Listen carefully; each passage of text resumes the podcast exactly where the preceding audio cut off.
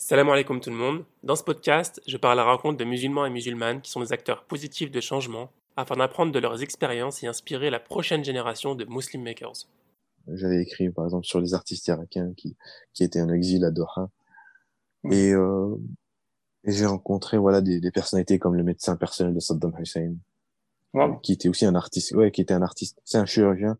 Il est connu pour être chirurgien et artiste. C'est vraiment une personnalité à part. J'ai le plaisir d'accueillir Shavil Nawaf Taqa, docteur en droit et conseiller du Global Diwan, un club d'affaires international. Shavil nous raconte son parcours, de son enfance en Irak puis en France à cause de la guerre, à son expérience professionnelle au Qatar. Il nous parle aussi de son intérêt pour la littérature et l'écriture, qui le pousse régulièrement à écrire pour des revues diverses, souvent pour défendre l'islam contre certains mensonges et préjugés.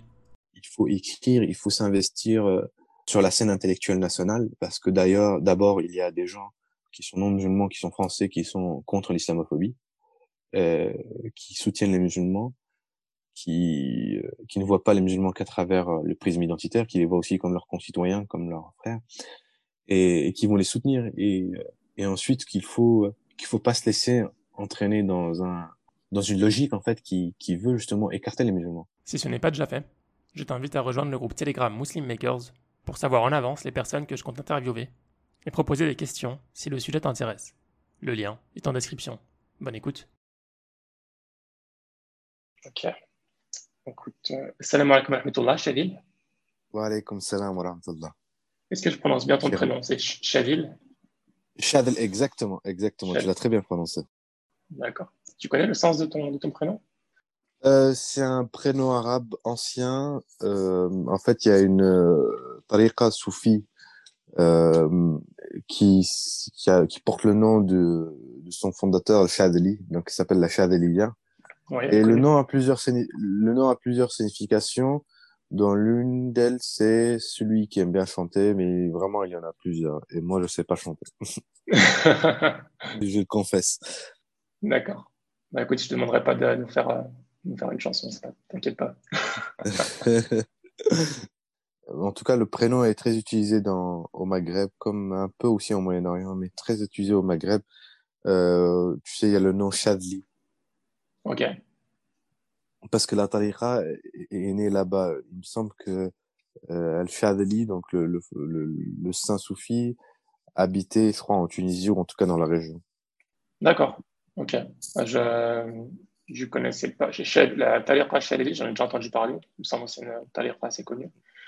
Euh, mais je je connaissais pas trop. J'ai pas entendu ce prénom très souvent, pour tout avouer. Mais je trouve ça joli. merci beaucoup. Merci beaucoup. Euh, bah, écoute, Shavil, pour commencer, je vais te proposer de te présenter, s'il te plaît.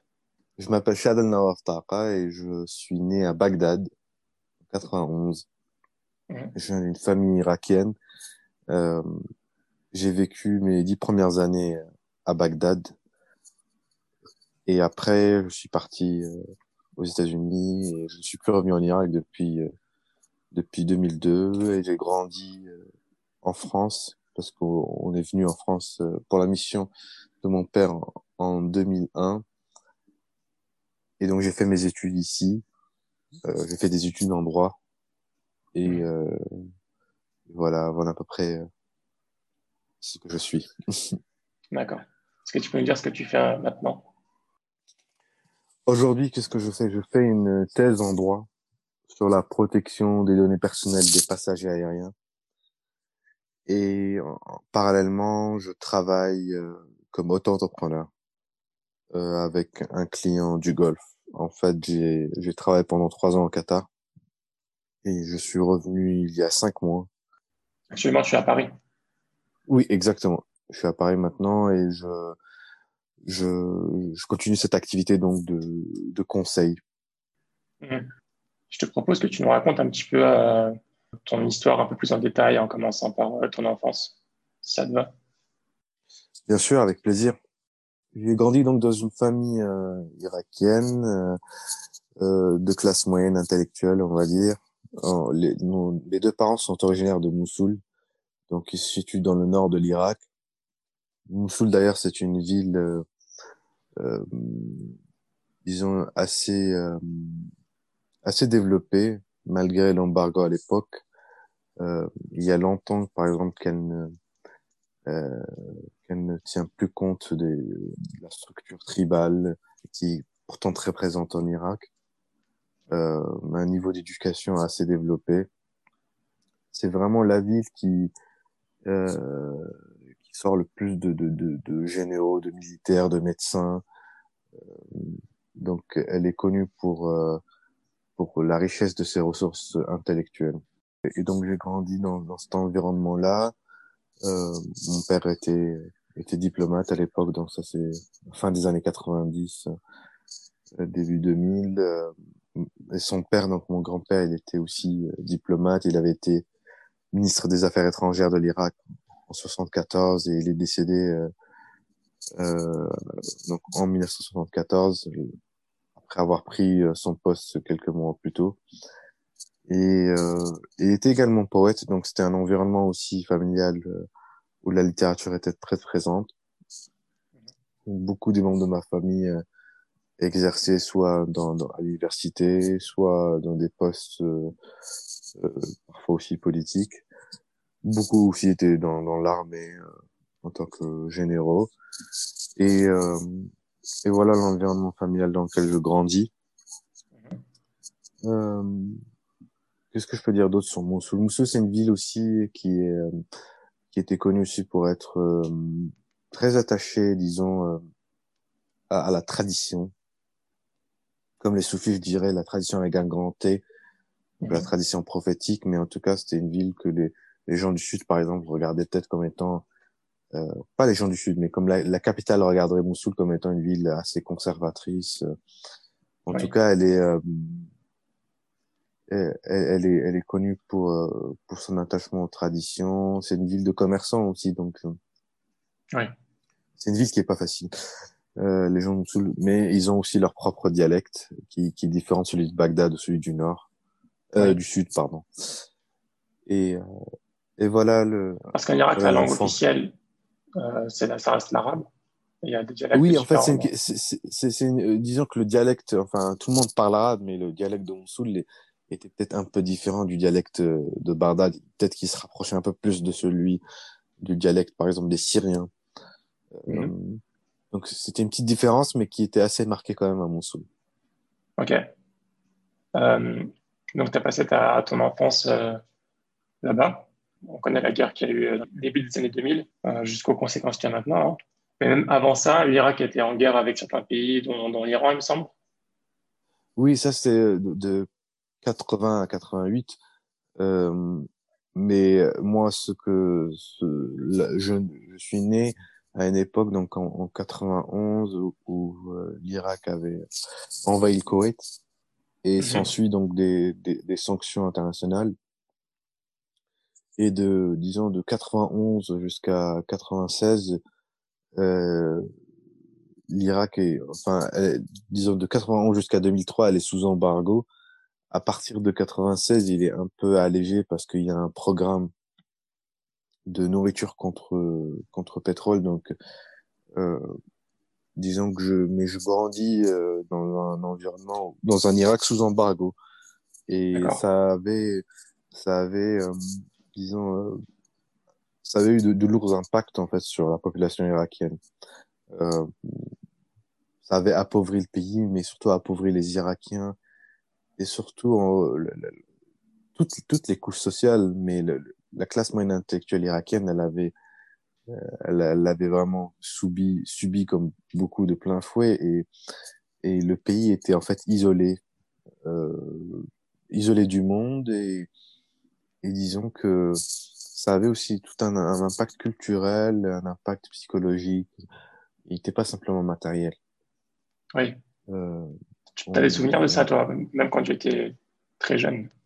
Je me rappelle de, de, de ma rentrée à l'école, je me rappelle de que en fait tout n'était pas en fait on, vivait dans un je me rappelle d'un monde où euh, tout n'était pas enfin peu de choses étaient disponibles si tu veux je le dirais comme ça je me rappelle par exemple ma, ma famille avait cotisé pour m'acheter un, une veste en cuir et voilà ils, ils avaient cotisé en fait c'est à dire que pour te donner un, pour donner un ordre, euh, 3000 dinars irakiens, équivalait à un euro. Oui. Et si tu veux, le salaire moyen, c'était, j'avais calculé ça la dernière fois, c'était à peu près de 5 euros. Salaire mensuel. Euh, oui, salaire mensuel. Et donc, euh, mhm. il y a le, le, médecin Saddam Hussein qui a écrit un livre sur sa vie. Et il donne des, des exemples assez concrets, mais en fait, euh, ça avait vraiment frappé les Irakiens d'une pauvreté assez incroyable. Euh, je, je te parle pas de de, de, de, toutes les maladies en fait que qui sont apparues en Irak après 91, euh, tous les maladies auxquelles tu peux penser, que le monde avait le monde avait euh, avait combattu et avait battu depuis bien longtemps. Donc l'eau était pas potable, beaucoup d'enfants naissaient avec des maladies chroniques. Et d'ailleurs moi-même, je je soupçonne que la petite maladie chronique que j'ai, qui est une maladie entre guillemets gastrique, je la soupçonne d'avoir des des racines en fait de, de, de, enfin, elle tient ses racines de là-bas en fait de, de cette période-là parce qu'il y avait le stress, il y avait euh, il y avait euh, il y avait un tas de choses qui qui faisaient que être irakien à cette époque-là et naître là-bas euh, vous exposez à, à, à, des choses euh, auxquelles les autres n'étaient pas exposés. Euh, alors que c'était un pays qui, dans les années 70, était l'un des pays les plus riches, les plus avancés dans le monde, les plus modernes, entre guillemets. tout et rien dire modernité, mais en tout cas, c'était un pays très avancé à l'époque. Euh, hmm. Pas besoin de refaire, les, pas besoin de refaire l'histoire de l'Irak, mais voilà, le, les différentes euh, décisions politiques ont, ont, eu pour conséquence bah, cette vie que j'avais dans les années 90, sachant que j'étais un, un, un, privilégié en fait, à l'avantage. Mm. Donc je te laisse imaginer ce que le reste de la population irakienne, la majorité vivait. C'était assez, assez, assez dur en fait pour eux à l'époque. Oui, j'imagine. Et du coup, comment donc ton père a été affecté à une, à une mission, il me semble. C'est oui, ça donc, que vous êtes... euh, oui, donc il était diplomate et son travail l'a amené à faire des missions à l'étranger en tant que diplomate. Donc, fin, fin années 90, début 2000, on part à destination assez, assez incroyable, on part à New York. Euh, mhm. Et donc, euh, c'était pas sa première mission d'ailleurs, mais il en a fait d'autres. Mais moi, c'est la première fois que je quitte l'Irak, donc. Et en 2000, je me retrouve euh, à New York aux États-Unis pendant un an.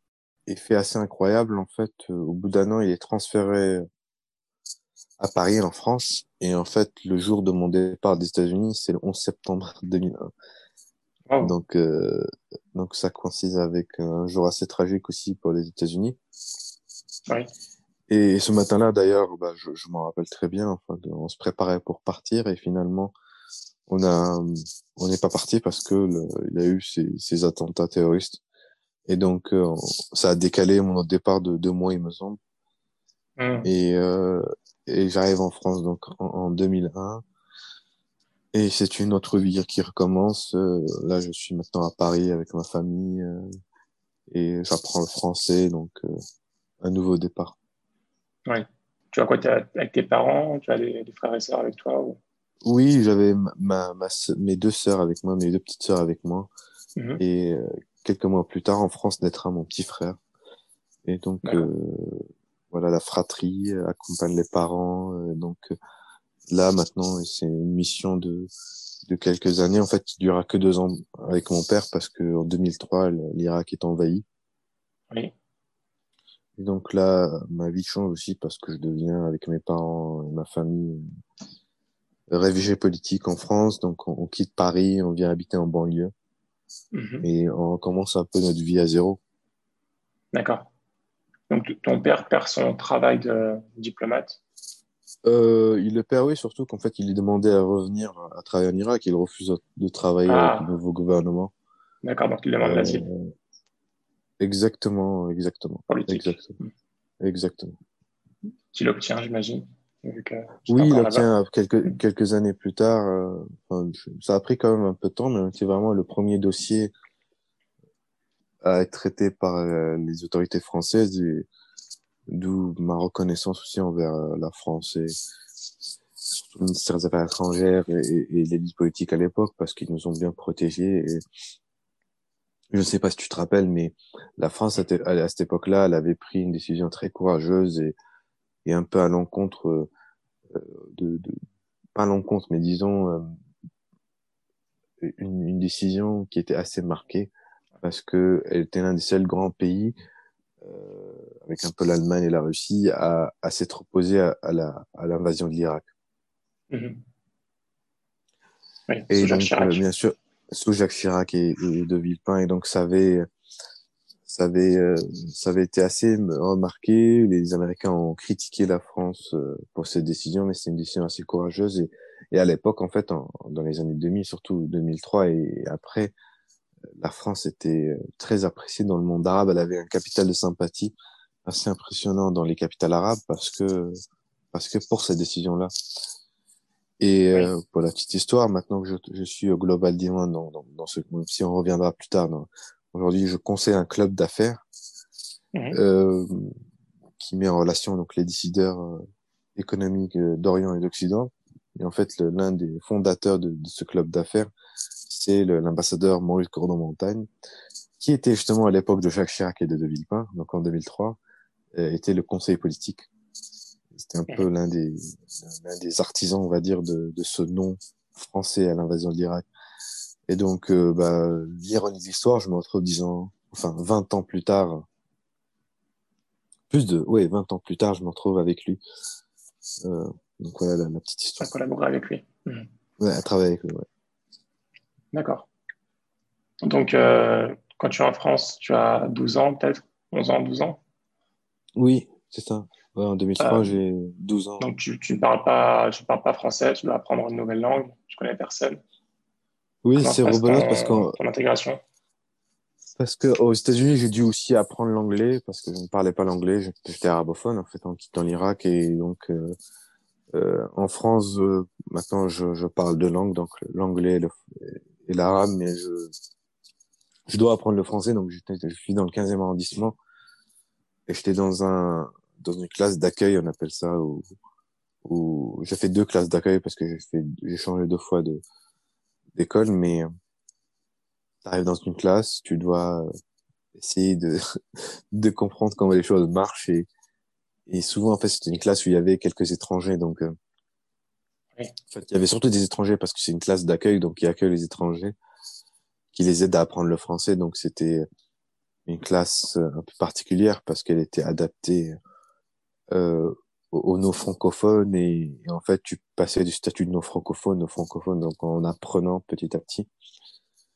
Et euh, mais au fur et à mesure, euh, bah, tu apprends petit à petit la langue et en fait, je m'étais habitué à, ce changement d'environnement sans cesse. C'est peut-être ça le l'avantage d'être entre guillemets fils de diplomate, c'est que tu apprends à t'adapter, à, t'adapter à, différents environnements. Et, plus tard, ça m'a permis aussi d'avoir cette faculté d'adaptation rapide à des environnements qui peuvent être au départ étrangers ou inconnus. Ouais. C'est vrai que tu n'as pas d'accent, je sens pas l'accent oui.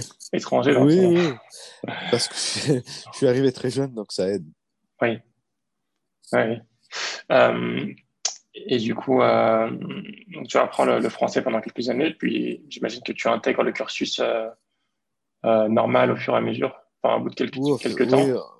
Oui, je reprends un, cycle. Bah, je crois que j'étais en fait, après 2003, après la guerre, je devais être en sixième. Et donc, euh, vraiment, au collège, je fais, euh, je fais un, un, cursus tout à fait normal. D'accord. Cette enfance en France, elle était comment? Donc, on vient habiter en, en, banlieue, donc dans le Val d'Oise. C'était aussi mhm. notre vie, c'était euh, c'était un autre environnement, toute une autre vie, je pense, auquel on auquel on n'aurait pas pu penser. Euh, et euh, bah, je, je c'est une autre vie qui commence avec finalement bah, aujourd'hui ceux qui sont mes amis d'enfance et euh, qui m'ont accompagné toutes ces années-là. Euh, j'avais euh, j'avais pas vraiment des difficultés à l'école, euh, peut-être parfois en français, mais finalement je, je faisais c'était plutôt du cursus correct.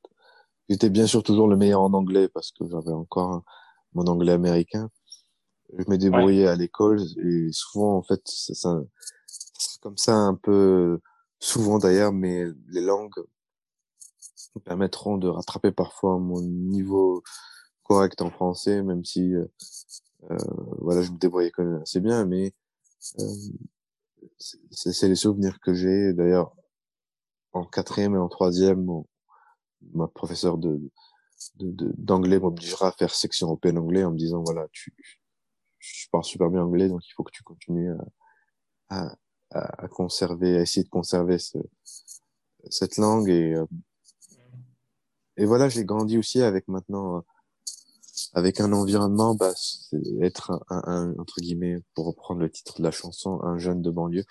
Euh, et donc c'est euh, je pense que c'est c'est aussi un autre trait maintenant de ma personnalité.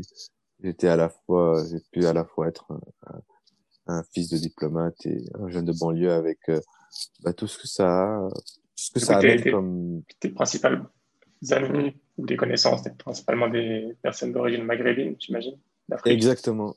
Exactement. On était bah oui la plupart d'Afrique. Donc euh, on était un groupe où il y avait euh, bah, c'est là où j'ai grandi en fait. Quand je te disais j'ai grandi avec euh, la plupart euh, de mes amis étaient d'origine maghrébine donc algérien marocain. La plupart enfin mes deux mes deux meilleurs amis étaient Sofiane était algérien d'origine algérienne Mohamed était d'origine marocaine.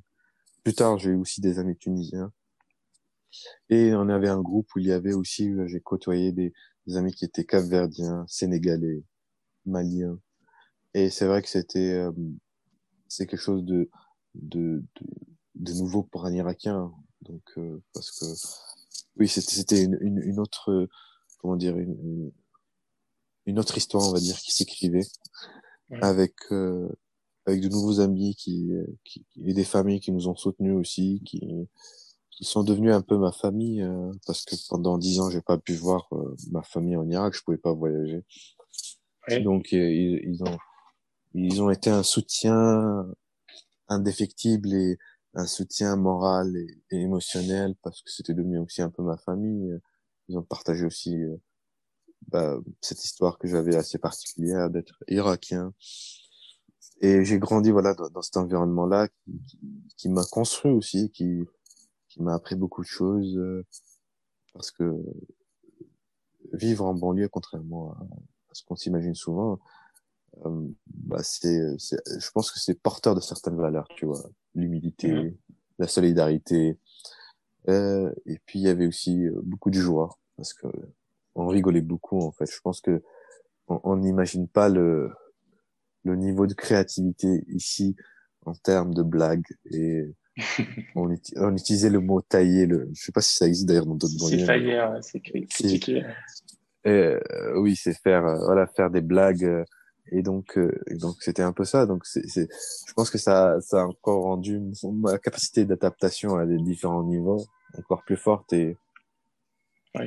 et puis euh, voilà c'était assez riche assez riche et assez ça, ça a été euh, de s'intégrer dans ces dans cet environnement multiculturel français avec des maghrébins avec des africains que tu connais pas du tout c'était facile de te faire des amis dans cet environnement là euh, ouais, franchement, j'ai pas eu beaucoup de difficultés parce que les, les souvenirs déjà de la guerre d'Irak et de l'invasion américaine étaient très présents, donc tout le monde savait ce que c'était l'Irak.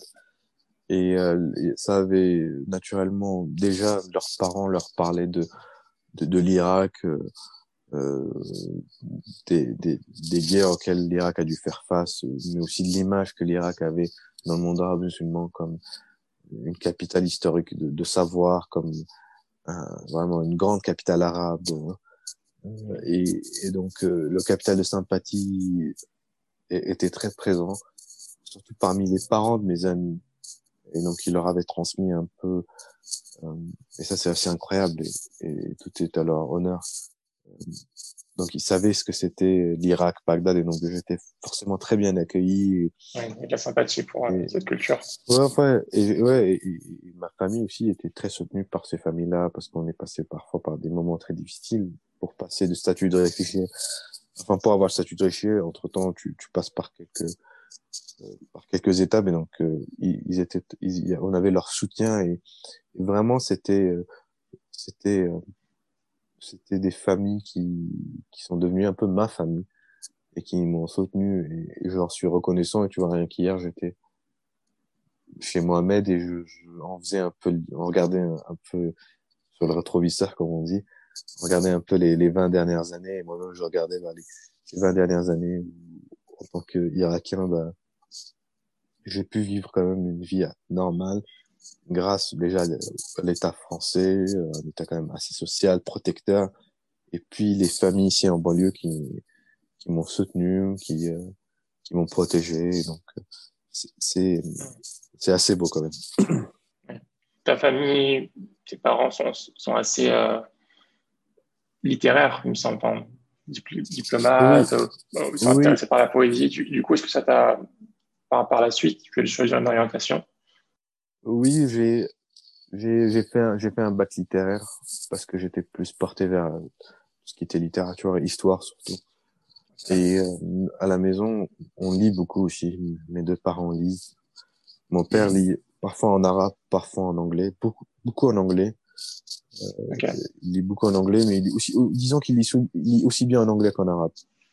Ma mère, elle est surtout en arabe. Elle est surtout en arabe et, et bien sûr, il y a une, au début, en fait, c'est surtout une pression, en fait, parce qu'ils nous mettent une pression pour, par exemple, tout simplement arrêter de jouer à la PlayStation et lire. Je me rappelle, c'était, euh, c'était euh, les coups de pression que je pouvais recevoir quand j'étais au collège. Arrête de jouer à la play, va lire.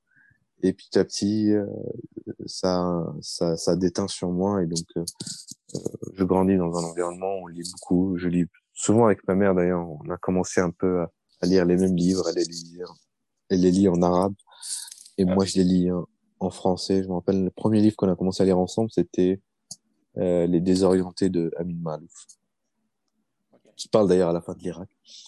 Et, euh, et aujourd'hui, bah, je, ça continue en fait. On, on, se, avec mon père surtout, on se, on s'envoie des articles. Voilà, ça c'est un peu notre notre notre pratique commune, disons. Il m'envoie des articles, je lui envoie des articles, donc on lit beaucoup. Euh, on lit la presse ensemble et avec ma mère, non, c'est plutôt les romans ou les, les essais qu'on lit.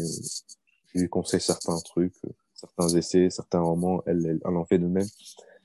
Et, et ça, petit à petit, ça m'a amené à, à, à, être, avoir, à être livrophile entre guillemets, c'est-à-dire sans cesse entouré de livres que je, qui est devenu un peu un passe-temps.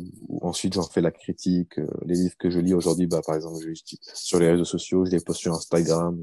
Je dis à peu près pourquoi j'ai ce livre m'a plu. Mmh. Ma mère en fait de même d'ailleurs. Elle a son compte Instagram. Je, je l'ai encouragé à le faire où elle, elle poste un peu les derniers livres qu'elle a lus. Donc, euh, donc c'est un, voilà, un environnement familial où, où les livres sont présents. Ouais, juste, euh, quand tu, je sais pas si tu touches le micro avec tes doigts ou je sais pas si. Pardon. Ça fait des. Euh, il a peut-être bougé. Il a peut-être bougé. Ok. okay. Tu m'entends mieux? Ouais, je t'entends mieux. Ça, fait, ça le fait plus. Ouais. Ok. Euh, et, du, et, du, coup, oui, tu as enchaîné sur un. Donc, tu as, tu as fait un bac littéraire. Euh, oui, j'ai eu mon bac et après j'ai commencé mes études en droit.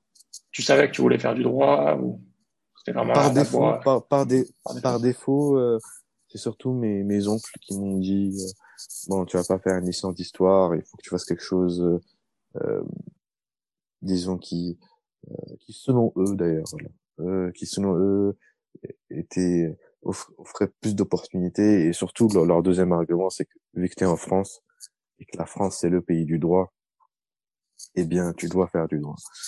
Et euh, parce que la France, euh, dans le monde arabe, elle est, elle est, elle est vue quand même comme euh, un État qui, un pays, voilà, qui, qui, qui, a beaucoup fait pour pour le droit. Et d'ailleurs, il y a beaucoup d'États arabes. La plupart des États arabes, quand même, ils sont, ils sont, ils ont été influencés par le, le droit égyptien, qui lui-même est influencé par le droit napoléonien. Et donc, euh, donc voilà comment la France... apparemment, je ne sais pas, par le droit, par euh, certains principes euh, du droit arabe. Effectivement, effectivement, et vice versa. Le...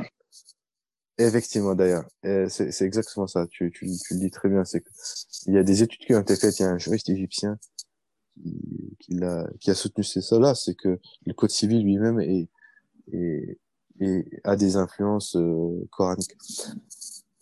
Euh, donc, donc je commence à faire, à faire mes études en droit, à faire une licence à Sergi, euh, toujours avec euh, sa part d'anglais. Donc, je faisais droit français, droit anglo-américain. après ma licence à Cergy, je suis parti étudier le droit international à la Sorbonne et et un plus tard, j'ai pour master 2, j'ai fait j'ai commencé à étudier le droit des nouvelles technologies à Nanterre parce que c'est un peu ce qui est en vogue, c'est euh, l'impact de la révolution numérique sur le droit, euh, oui. Qui traverse tout le droit d'ailleurs. Et, euh, et j'avais déjà commencé à travailler sur euh, la protection des données personnelles. Oui. Euh, le RGPD. Oui. Du, du, coup, après ton, ton master, tu, tu vas direct au Qatar, il me semble, tu fais quelque chose avant? Oui, alors j'ai euh, j'ai travaillé quand même dans des cabinets d'avocats, mais ça m'a pas vraiment plu. Donc, ouais. je cherchais des nouvelles opportunités professionnelles et j'ai pas trouvé des choses qui m'intéressaient réellement. Donc, euh, on me dit de postuler au Qatar et en fait, il y a une offre qui passe, je postule. Euh, et en fait, euh, on me dit d'envoyer mon CV euh, voilà, à ce mail-là parce qu'il cherche euh, un juriste. Et ça, c'était novembre-décembre 2016.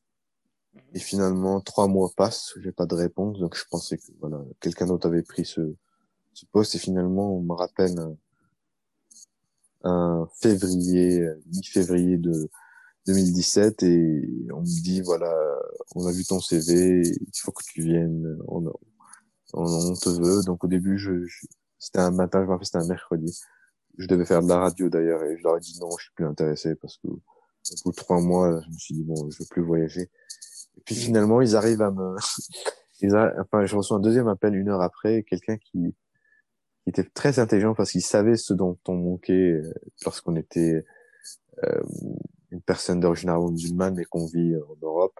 Il me dit, tu verras, tu viendras à Doha, tu entendras l'adhan, euh, il y aura un environnement. Et là, c'est vrai que ça, il ça a dicté. ouais, il, il m'a pris par les sentiments et je me dis, ouais, pourquoi pas aller au Moyen-Orient et surtout dans le Golfe pour, voilà, pour tenter cette expérience. Et donc, j'accepte l'offre. Et vraiment, quatre jours plus tard, j'avais déjà pris mon avion et j'étais allé donc à Doha où je travaillerai comme juriste pendant pendant trois ans et demi. Dans ton profil, c'est quoi qui l'intéressait? C'est juste que tu sois juriste ou que tu avais un profil, euh, tu parlais euh, plusieurs langues Ce qu'il cherchait, c'est un, un, juriste trilingue qui mhm. puisse travailler en fait en anglais et en arabe parce que c'était ça qui était recherché et qui tient une expérience dans le droit international. Et donc j'avais fait un peu de droit international, donc c'est ça qu'il cherchait. Et puis euh, le français, non, puis, euh, et puis, en, en, toute honnêteté, non, en toute honnêteté, surtout ce qui est cherché à l'époque, je le suis plus tard, c'était euh, des, des, juristes juniors, parce que comme, parce qu'en fait, quand tu prenais un, juriste senior, ça leur, ça leur coûtait un peu cher. Ouais, oui. Et donc, euh, et donc euh, voilà, tout c'est enfin mon profil euh, rentrait dans les, les différentes cases recherchées. Oui. Tu, en 2017, tu as été élu meilleur juriste de l'année au Qatar par euh, LexisNexis. par LexisNexis. En mhm. fait, ce qui se passe, c'est que quatre mois après mon arrivée, euh, trois mois, ouais, trois quatre mois après mon arrivée, en fait, le, le Qatar est, est, est fait l'objet d'un blocus par euh, trois pays voisins, donc les Émirats Arabes Unis, le Bahreïn et l'Arabie Saoudite, et par l'Égypte aussi. Euh, pour des pour une divergence qui donc qui est d'ordre politique. Mais il se trouve que moi je faisais de la je faisais euh, j'étais juriste compliance donc euh, j'aidais l'État et l'agence que je conseillais. Euh, je l'aidais dans, dans la mise en conformité avec le droit international et les recommandations internationales. Et en fait mon, mon travail était directement impacté par la crise. Et donc euh, en fait, je suis amené à travailler directement avec euh, avec les ministères qatariens, avec euh, avec aussi des ambassades étrangères et en fait, j'étais vraiment aux avant-postes et ça, c'est fait par la crise en fait. Donc, c'est pas par accident, mais en tout cas, c'est euh, conjoncturel. Est-ce qu'il que Exactement. Et je commence par exemple là. Je te donne un exemple. Tu vois, quand, quand en 2017, l'un des premiers en fait l'un des premiers press release, donc communiqué de presse qui sort au, au nom de l'État pour lequel que je conseille à cette époque-là, bah, je l'avais écrit avec mon patron. Donc je faisais des choses assez incroyables à cette époque-là, euh, auxquelles j'étais même pas vraiment formé. Pour un junior, je me suis pour un junior. Et en fait, donc j'ai fait plein de choses intéressantes. Et finalement, quand ce concours arrive, et ce concours, donc euh, c'était qu'est-ce que vous avez fait euh, en tant que juriste tout au long de cette année-là? Bah moi, j'avais plein de choses à raconter. et euh, pour un junior, c'était assez assez impressionnant. Quand je t'ai dit c'était conjoncturel, c'était vraiment euh, enfin, le, le, général que je conseillais, il, il, euh, il, euh, il gérait donc cette agence euh, qui s'occupe des sanctions et tout ça, et on s'est retrouvé vraiment aux avant-postes parce que les accusations qui étaient portées contre l'État du Qatar concernaient ce domaine-là, et donc euh, il avait même pas je pense, eu le temps en fait à cette époque-là de, de, de, recruter quelqu'un de plus junior. Il, m'a pris, il m'a dit bon voilà, on va, on va travailler ensemble. Et, j'ai beaucoup appris pendant cette période-là. Et, et quand j'ai quand j'ai postulé pour ce concours, quand j'ai écrit tout ce que j'avais fait, et surtout, le sujet que j'avais écrit, c'est vraiment l'impact de, des nouvelles technologies sur le travail du juriste. Parce que c'est ce que j'avais remarqué, en fait. Je faisais autant euh, de, la, de, la, relation presse, euh, de la, de, de, de la communication que du travail juridique. C'était un peu ça, en fait, le, le, le, le papier que j'avais, j'avais écrit pour LexisNexis. Et donc, il a été choisi comme, euh, j'ai été choisi donc, comme juriste de l'année en 2017. Oui, LexisNexis, pour euh, nous rappeler ce que c'est quoi? Oui, LexisNexis, c'est l'éditeur mondial, euh, disons, avec euh, Thomson Reuters, c'est vraiment les deux, les, les, deux, les deux grands du, du monde de l'édition en droit. Mais ils font pas vraiment que de l'édition aujourd'hui, ils font aussi, ils rendent plusieurs services. enfin, ils, ils, donnent plusieurs services comme des, des, plateformes pour faire de la recherche. Euh, et pas mal de choses quoi dans le monde de l'édition euh, Donc ce tampon, c'est pas n'importe quoi, quoi. C'est pas. Oui, bah en fait c'est très recherché par les juristes parce que ça, effectivement, c'est comme tu l'as très bien dit, c'est un tampon. En tout cas, c'est une reconnaissance parmi ses pairs et et ça donne une certaine visibilité. Et moi, ça m'a donné une visibilité parce que j'ai pu faire d'autres choses après grâce justement à ce prix. Comme par exemple, tu as pu faire quoi? Qu'est-ce que euh, bah, j'ai commencé déjà à publier des articles euh, chez LexisNexis. Et en fait, et en fait, cette visibilité m'a permis aussi de, de, commencer ma thèse. Parce que pour trouver euh, mon directeur de thèse, ça a été très facile en fait. J'ai eu accès au réseau de LexisNexis et au, au, au, docteur en droit qui travaille avec LexisNexis. Et donc, euh, j'ai facilement eu une recommandation pour pouvoir faire ma thèse. En plus des articles que j'ai été amené à faire, euh, tu reçois des invitations, enfin, tu, tu rentres dans un, dans un circuit de, de, de juristes assez talentueux et donc euh, ça m'a ouvert beaucoup de portes. D'accord. Donc tu, tu restes euh, au Qatar à travailler donc pour, le, pour une agence gouvernementale, ça? Effectivement, ouais, effectivement. Et je fais, je commence aussi bah, à faire quelques quelques collaborations avec LexisNexis en tant que freelance. Mm-hmm. euh, et euh, et voilà, au bout de trois ans, bah, je sens avoir fait le, le tour. Et, euh, et je, je, je, commence à discuter avec mon, mon employeur. Et d'abord, je le remercie parce que ouais, il m'a, il m'a quand même, il m'a fait confiance et, et, il m'a donné de, belles opportunités. Et puis, euh, il m'a offert de belles opportunités. Et donc, euh, je présente ma démission et et euh, je monte un peu ce projet personnel où je me mets en statut d'auto-entrepreneur et je, je conseille donc euh, euh différents clients venant du golf euh, en France maintenant. Je continue ma thèse, bien sûr. Ouais. Ok. Donc tu, tu, continues à faire des missions ponctuellement. Exactement. Exactement. Tu as choisi un moment assez particulier pour revenir. Ça, ça fait six mois que tu, tu es revenu en France, il me semble. Oui, en, en plein Covid. C'est vrai. D'ailleurs, le, le, le Qatar a, a, a, très bien géré ça parce que si tu veux, eux, ils ont déconfiné depuis depuis euh, plusieurs mois. Même si là, les, les, les, chiffres repartent comme partout dans le monde, mais c'est un pays qui a maîtrisé très rapidement euh, la crise sanitaire comme beaucoup, comme quelques pays du, du Golfe, comme le, les Émirats Unis. Euh, mais euh, mais je voulais revenir parce qu'il y a, il y a ma famille, mes parents, la, la fratrie, mes amis in fine, in fine, c'est euh, c'est ça reste euh, ça reste voilà mon mon chez moi. Oui. C'était vraiment c'était vraiment la, la, famille qui t'a fait qui t'a fait rentrer. Exactement, exactement. Mhm. Et puis il y avait cet environnement culturel, comme je t'ai dit, j'ai euh, j'ai quand même mes amis qui écrivent dans euh, avec qui j'écris dans, dans les revues littéraires dans lesquelles j'écris depuis cinq ans.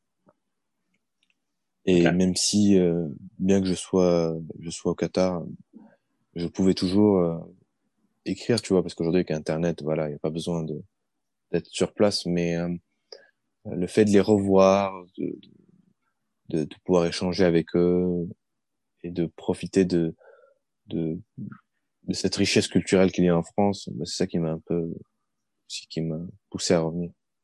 Hmm. Est-ce que tu as, bon, j'imagine hein, tu as dû perdre un petit peu en qualité de vie en revenant en France C'est pas, pas trop dérangé En fait, comme souvent, tu gagnes des choses et tu perds des choses. Euh, naturellement, le fait de d'être de confession musulmane et d'être dans un pays musulman, bah, ça, tu as, tu as un environnement qui qui te rend beaucoup de choses plus faciles, tu vois.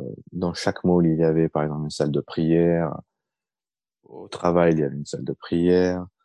Euh, D'ailleurs, c'est naturel en fait. Voilà, tu vis dans un pays, enfin, tu es dans un pays musulman. En tant que musulman, tu, tu as certaines facilités. Euh, et, et voilà, tu, tu, tu vis au rythme euh, de, de, de, entre guillemets de l'islam, tu vois. Le fait de, par exemple, voilà, tu dis à un ami, bon bah ce soir on se voit après la prière du Maghreb. Euh, bah écoute, tu sais quoi, on va prier le Maghreb ensemble et on va se voir après. Et, euh, et le Ramadan, bien sûr, je le vivais au rythme, au rythme d'un pays musulman. Donc, euh, mais il y avait aussi, et il y avait bien sûr, c'est un pays très sécure.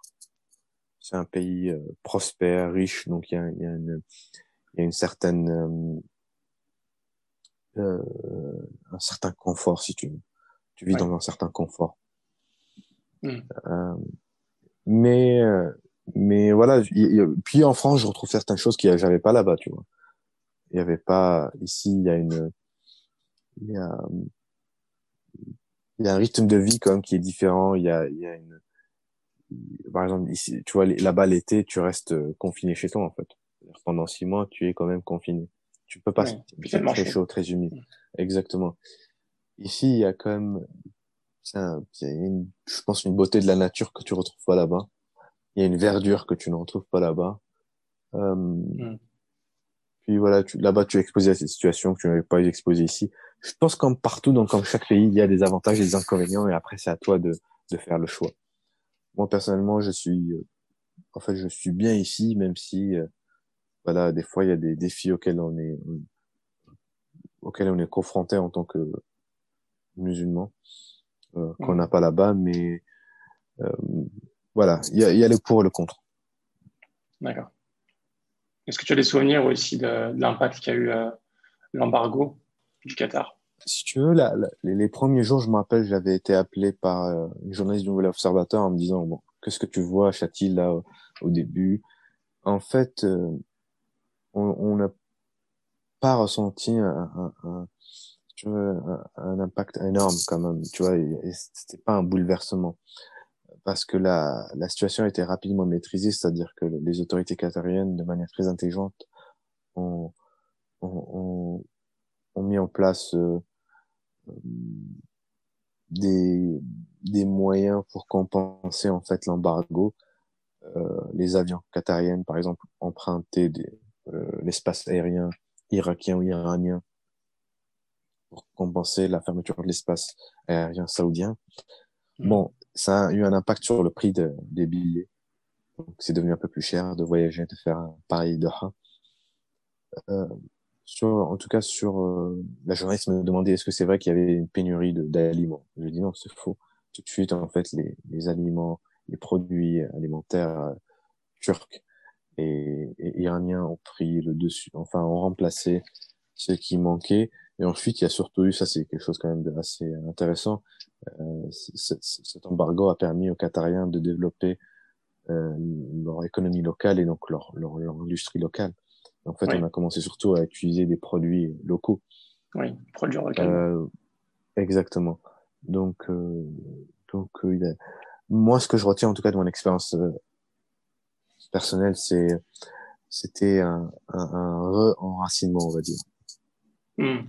Euh, je me suis j'ai redécouvert une partie de ma culture irakienne, j'ai amélioré mon, mon niveau d'arabe euh, et, et, et, et j'ai beaucoup écrit d'ailleurs euh, sur sur les, les l'expérience des, des, des, exilés irakiens, des réfugiés irakiens là-bas. Oui. Les artistes. J'avais écrit par exemple sur les artistes irakiens qui, qui étaient en exil à Doha.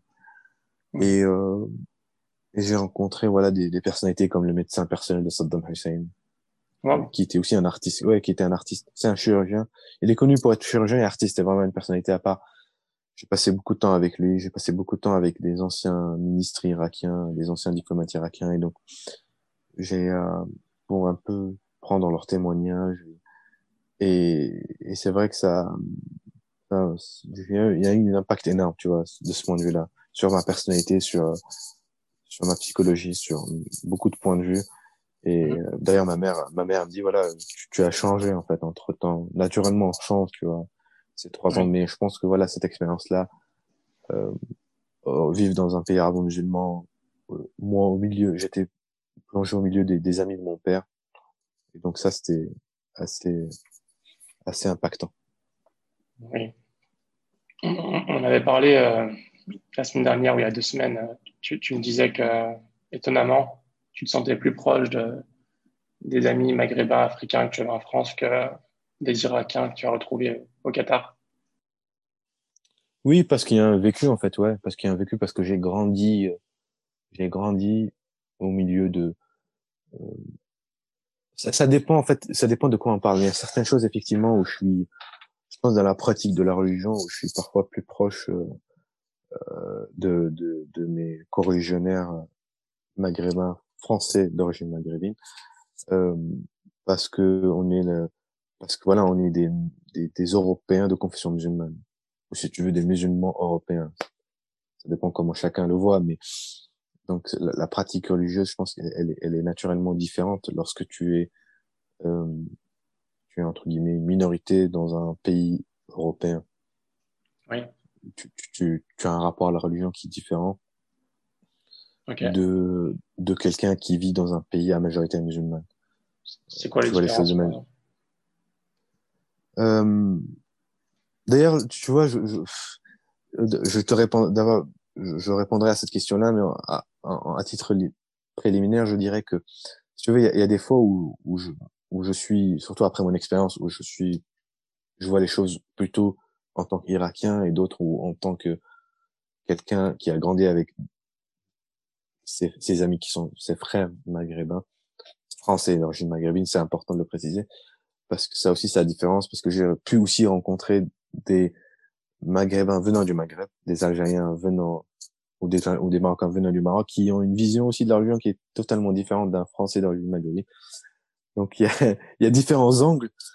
Euh, je pense que je pense qu'il y a, il y a, il y a certaines réflexions euh, il y a, il y a, qui sont menées ici euh, en tant que minorité qui, que, les que les musulmans venant d'un pays musulman ne peuvent pas comprendre.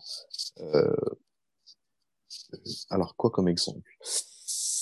Euh, Il n'y a pas d'exemple qui vient en tête, mais mais c'est vrai que par exemple on, on, a une alors elle est vue comme une rigidité, je sais pas si c'est une rigidité, mais en tout cas on a une exigence par exemple sur le choix euh, sur le choix des aliments, tu vois que que qu'un euh, qu'un musulman venant d'un pays musulman n'a pas.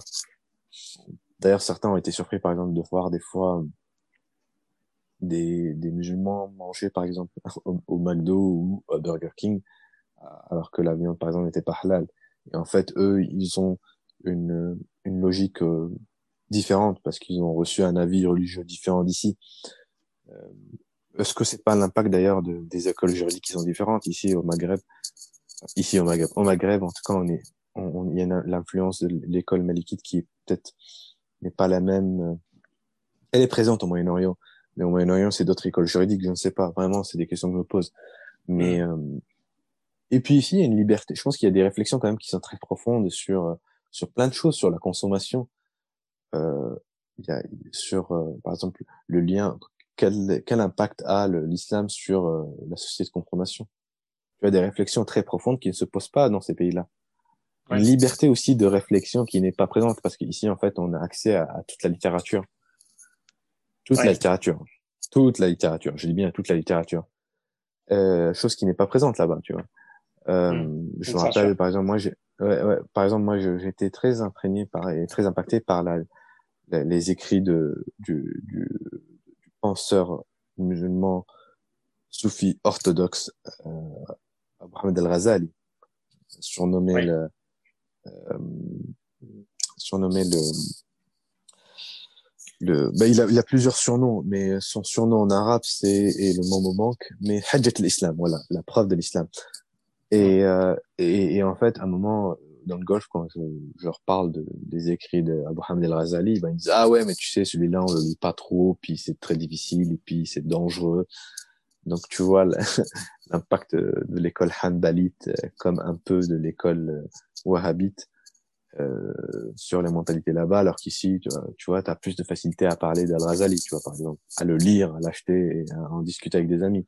Et en fait, mm. ici aussi, ce qui est très important, c'est que je, je discute, j'ai des, je suis donc intégré dans des milieux intellectuels où je discute avec des gens, on dans des considérations très profondes justement sur euh, la métaphysique, euh, l'islam et tout, qui et ces discussions-là, j'ai je pouvais pas les retrouver là-bas. Parce que je ne retrouvais pas des gens comme moi qui étaient portés sur les livres, la littérature, la réflexion. Mmh. Oui, il y a beaucoup moins d'autocritique, de, de critiques, de, de, penseurs peut-être. Bah, c'est pas ça, c'est que peut-être, alors ça c'était là-bas, mais euh, il y avait il y a, y, a, y a, un problème qui est souvent soulevé dans le monde arabe. Ça dépend les pays arabes d'ailleurs, parce que le monde arabe, mm. comme le monde musulman, c'est pas un, bloc monolithique. Mais là où j'étais, en tout cas au Moyen-Orient, surtout là où j'étais, à Doha, je retrouvais peu de gens qui lisaient en fait. C'est quelque chose que je retrouve mm. aussi en Jordanie, que tu retrouves dans pas mal de pays arabes. C'est vraiment un, un, grand défi que nous avons. Mm. Euh, mais euh, alors qu'ici, bah, j'ai quand même, j'ai pu au fil des années me faire un groupe de gens avec qui on, on débat plusieurs questions liées ou non à, la civilisation arabo-musulmane. Mais euh, j'ai pu aujourd'hui j'ai pu quand même faire un cercle d'amis où on discute d'Al-Razali ou de telle ou telle chose de l'architecture de l'art islam. En même temps, ce qui hmm. était bien aussi, c'est que là-bas, il y avait quand même un, musée d'art islamique. Et donc, euh, je passais mon temps là-bas, c'était un peu mon QG. Et il la conservatrice du musée, Doctora Mounia, qui est française d'origine algérienne, très important, et avec qui, voilà, parfois je me posais, on discutait de plein de choses, de d'art islamique et, de tout ça. Donc, voilà, c'est, les choses, je les prenais de différents angles et, elles sont, elles sont à prendre avec euh, différents angles. Ouais. Tu as mentionné tout à l'heure que tu, tu écris beaucoup euh, pour différentes, euh, différentes, ça, différentes revues. Euh, notamment, tu m'as envoyé un peu de, de, de, références. Tu as écrit notamment dans le monde arabe, la traduction du mot français islamiste est peu comprise. Oui. Tu as aussi critiqué le, le, bouquin de, de Welbeck, Michel, Welbeck, qui s'appelle Soumission. Exactement, ouais. Pourquoi tu, tu fais ça? Premièrement, vu que c'est pas quelque chose qui est dans ton, enfin, professionnellement, c'est pas ton, ton, ton, axe en fait, c'est pas ton, ton domaine. Comme je t'ai dit, euh, le, j'ai grandi dans un environnement familial où, où, en fait, beaucoup écrivent, beaucoup de monde de ma famille écrivent. Je dis, mon grand-père était, était en fait l'un des pionniers d'un mouvement de poésie moderne dans le monde arabe qui est né en Irak à Bagdad. C'est Shar al-Arab al-Hur, donc c'est le mouvement des Verts libres. Et, et, et donc il était aussi, euh, il écrivait aussi dans, dans les journaux irakiens. Il a été à un moment aussi le, directeur de l'agence de presse irakienne. ses frères aussi étaient des journalistes et plus tard en fait euh, ses neveux ont fondé un journal irakien qui s'appelle Az-Zaman, Le Temps, qui qui est encore publié aujourd'hui en Irak, qui, qui fait partie des, des premiers journaux irakiens dans lequel d'ailleurs mon père écrit. Mon père aussi écrit, il a, il a, il va publier d'ailleurs prochainement son livre où il a, il a fait des traductions de, de, de certains écrivains anglais en arabe, dans George Orwell. Donc je suis né dans un environnement, je grandi dans un environnement où on lit, on écrit. Et je sentais à un moment que moi aussi, après avoir lu, que j'avais envie de m'exprimer. Donc euh, j'ai commencé au début à, à m'entraîner. Ma première expérience c'était dans le journal de la Sorbonne, le Sorbonnote, où j'ai commencé à écrire des articles, essayer d'apprendre, si tu veux, la, la méthode. Ensuite, j'ai euh, j'ai commencé à écrire dans, dans un blog, une association qui s'intéressait à l'histoire et à la civilisation du monde arabe musulman qui s'appelait El Medina et euh, dont j'étais d'ailleurs pendant un moment président. Et ensuite, ça, je suis resté qu'un an, et ensuite, j'ai commencé à écrire dans des revues euh, littéraires euh, françaises, Le Comptoir, qui était un, c'est une, qui est toujours d'ailleurs, j'écris toujours avec eux, qui est une revue socialiste décroissante qui s'occupe donc des questions sociales. Et puis dans une revue qui s'appelle Philute, qui est une revue plutôt de philosophie, de littérature. Donc j'écris parce que là j'ai besoin de m'exprimer. Il, il y a, certains sujets bien sûr qui, qui m'interpellent et qui, qui, qui me touchent.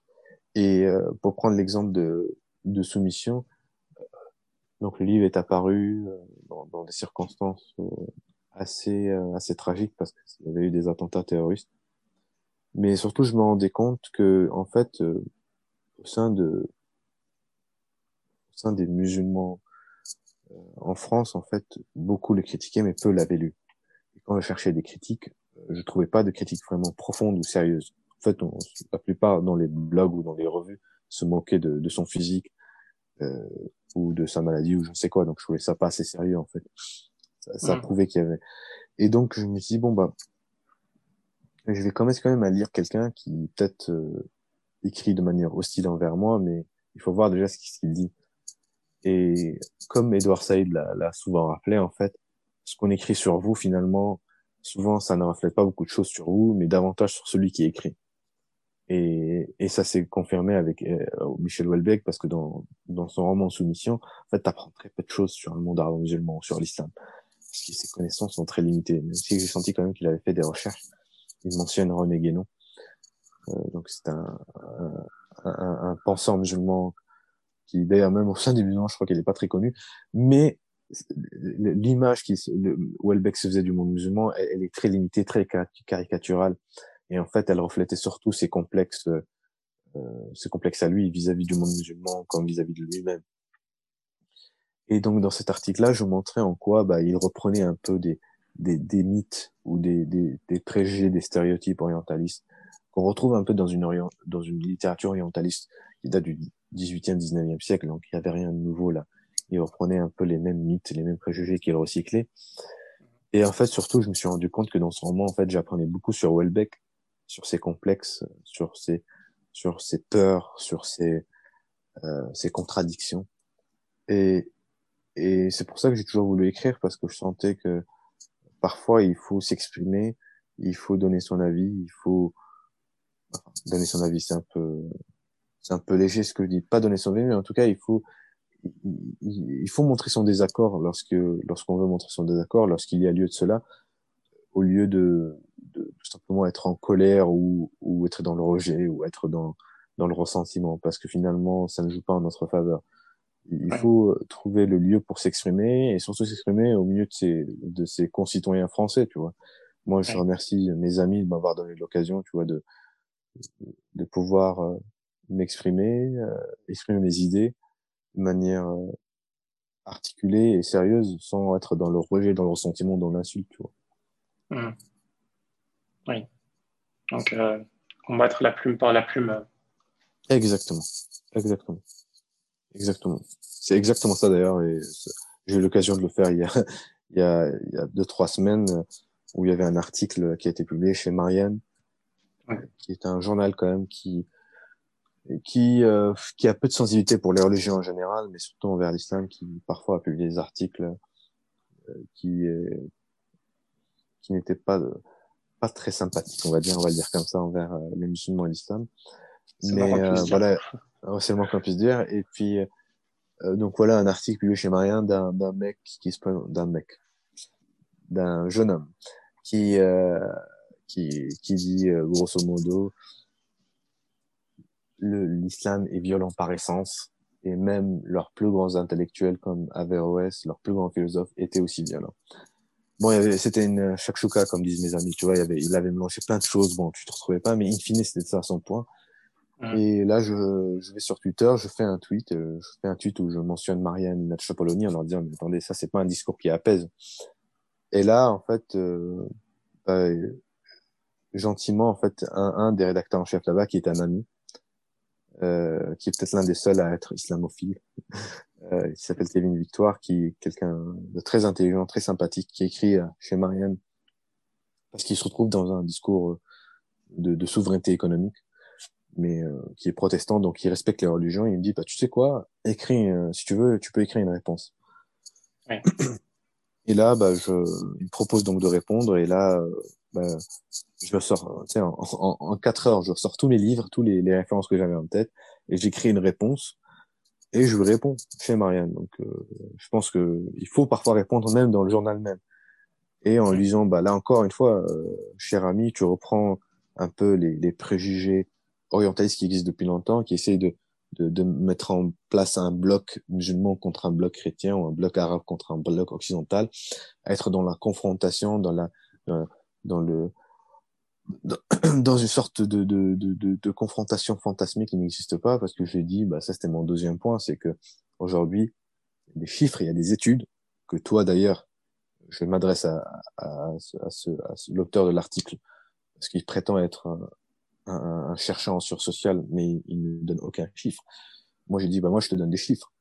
A aujourd'hui 10% des personnes qui sont dans l'armée française donc on, on, dénombre en fait entre 8000 à 10 000 soldats français de confession musulmane qui sont dans l'armée française, qui sont quand même aux avant-postes, qui défendent la nation. Euh, j'ai donné plusieurs chiffres euh, sur, sur par exemple à l'Académie Créteil en 2017, on, on, avait on avait vu aussi, je crois c'était 30%, si je me rappelle bien, de de personnes inscrites dans l'agrégation, donc qui réussissent dans l'agrégation, qui sont issues de l'immigration. Donc je dis en fait, et il y a des études aussi sur les familles algériennes qui sont investies par exemple dans l'éducation, surtout les femmes d'ailleurs. Comme ça, ça brise encore certains mythes. Je dis, il y a plein de nombres aujourd'hui, plein d'études qui montrent qu'en fait l'intégration elle est réussie et que les Français de confession musulmane sont une partie intégrante euh, de la société. Et donc ton charabia en fait, n'est là que pour euh, pour dire parce que tu as certains aujourd'hui qui disent voilà moi je suis de famille musulmane donc ça me donne une légitimité pour parler au, nom des musulmans et pour dire souvent n'importe quoi mmh. et donc ça c'est pas sérieux et c'était ça mon article donc voilà ce que je fais souvent des, des tribunes où, où j'écris en tout cas pour pour euh, pour euh, je pense dire certaines vérités et surtout euh, faire cesser ou en tout cas répondre à à, à certains discours au, Roland islamophobe c'est très bien. Écoute, euh, je te remercie pour, euh, pour ça, parce que c'est, je vois pas beaucoup de personnes qui prennent le temps de. D'ailleurs, quand j'ai vu ton, quand j'ai vu ton nom chez Marianne, j'étais surpris pour t'avouer. Beaucoup d'amis étaient surpris. Jusqu'à ce que je comprenne que c'était une réponse, en fait. C'est juste une réponse à ce qui avait déjà été écrit. Et je trouve bah, ça très, très smart. C'est très malin, en fait. Euh, bah, c'est le message que j'aimerais, si tu me permets, si je devais un seul message à faire passer à, à, tout le monde d'ailleurs, qu'il soit musulman ou non musulman, mais plus particulièrement aux Français de confession c'est qu'il faut, il faut écrire, il faut s'investir euh, sur la scène intellectuelle nationale, parce que d'ailleurs, d'abord, il y a des gens qui sont non musulmans, qui sont français, qui sont contre l'islamophobie, euh, qui soutiennent les musulmans, qui, euh, qui ne voient pas les musulmans qu'à travers euh, le prisme identitaire, qui les voient aussi comme leurs concitoyens, comme leurs frères, et, et qui vont les soutenir. Et, et ensuite qu'il faut qu'il faut pas se laisser entraîner dans un dans une logique en fait qui qui veut justement écarter les musulmans. C'est-à-dire qu'aujourd'hui le la euh, le climat qui euh, qui hystérise le débat, en fait, il vise surtout à à hystériser les musulmans pour les écarter. Parce qu'en fait, ceux qui hystérisent ce débat-là, en fait, ils, craignent la concurrence euh, des Français de confession musulmane euh, ou des, Français issus de l'immigration, euh, ils ne veulent pas qu'ils s'intègrent parce qu'ils ont peur de cette intégration. Et donc cette hystérisation, elle vise cela, elle vise à écarter, hmm. contrairement à ce qu'elle, contrairement à ce qu'elle prétend, parce qu'elle prétend combattre le, le séparatisme, donc ou, ou le ou le communautarisme entre guillemets. Donc euh, moi, je j'invite les gens à, et parce que je, je regrette qu'il n'y a pas assez de personnes à, à, s'investir dans ces revues intellectuelles, dans le débat intellectuel, euh, pour porter la parole. Oui, je suis d'accord avec toi. Euh, est-ce que tu as des conseils par rapport à ça Peut-être, euh, est-ce que tu te fais relire? Est-ce que tu fais attention? Est-ce que tu as des conseils si quelqu'un a notamment a une plume, une belle plume et que peut-être pourrait dire un peu n'importe quoi non plus? Oui, la, euh, ce qui se fait souvent d'ailleurs dans, dans, ces revues, tu sais, au comptoir comme Affiliate, c'est que d'abord tu as quelqu'un qui te relie. Mm-hmm. euh, d'ailleurs, même tu as, tu as le filtre du, du, du, magazine déjà en lui-même. Exactement, exactement. Euh, nous, on nous conseille en tout cas de nous relire trois fois, d'imprimer le papier parce que des fois sur ordinateur, on n'est pas assez lucide ou pas très concentré. Donc, euh, sachant que moi, j'ai en toute transparence, en toute honnêteté, je, je, il m'est arrivé parfois vraiment d'oublier des coquilles, donc euh, j'ai souvent besoin de quelqu'un qui me relise, parce que ça m'arrive de, de, de, euh, de, de, ne pas voir certaines erreurs. Moi, ce qu'on m'avait conseillé très jeune, c'est surtout de, de lire, de lire, de, de lire plusieurs types d'ouvrages. Tu vois, moi, je lis des fois de l'histoire, des essais comme des romans, mmh. euh, et, et, surtout de, oui, de s'investir dans ces revues, tu vois, euh, qui, qui, attendent aussi des gens. Euh, qui, qui sont demandeurs de, de, de, contributeurs et de gens qui s'investissent avec eux. Et, euh, et même si c'est des gens qui, c'est des revues où il y a, il y a très peu de gens venant du monde arabe musulman, bah c'est important aussi de, de s'investir pour, pour montrer la bonne image et pour, euh, pour donner un avis qui soit euh, profond et, connaisseur et légitime. Ouais. Donc investissez, investissez-vous, je dirais le slogan. Investissez-vous. Euh, euh, ok, bah écoute, dit, on a fait un peu le tour des questions que je vais te poser. Je vais finir avec euh, deux, trois petites questions pour conclure rapidement. Est-ce que tu as une routine, routine du matin, quelque chose que tu fais régulièrement, que, qui t'aide à progresser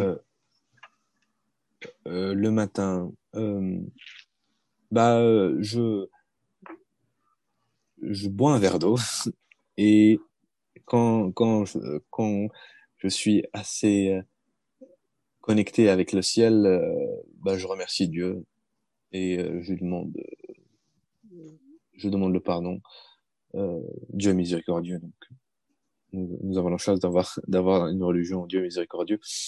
Et ensuite, qu'est-ce que je fais? Écoute, je je commence ma journée comme tout le monde, je pense, en étant respectueux de tout le monde et en, essayant d'être de bonne humeur.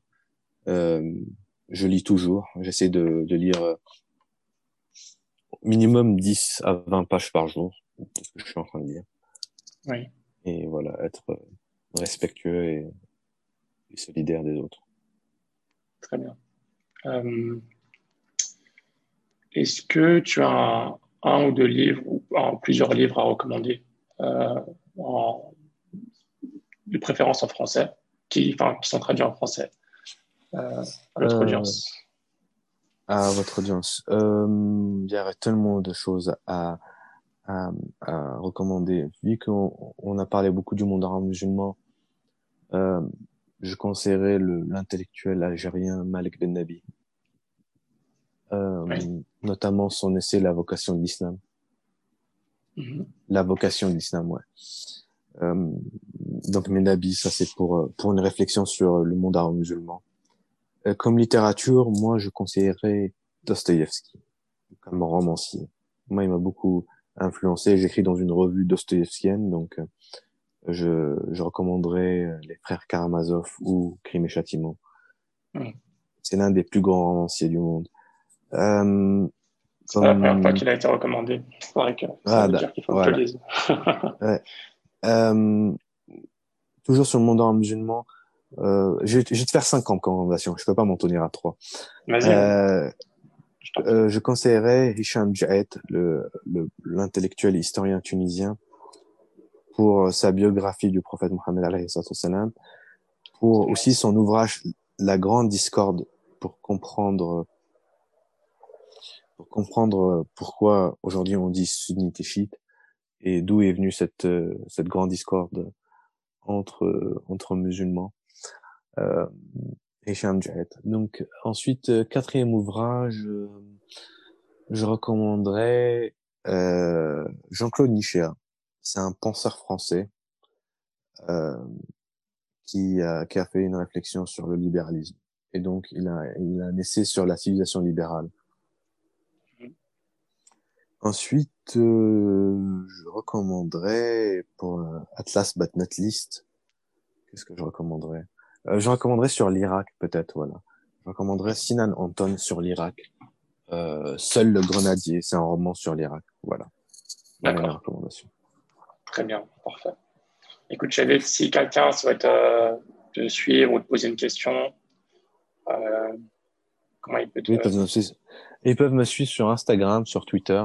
Je suis facilement accessible sur Instagram et sur Twitter. D'accord.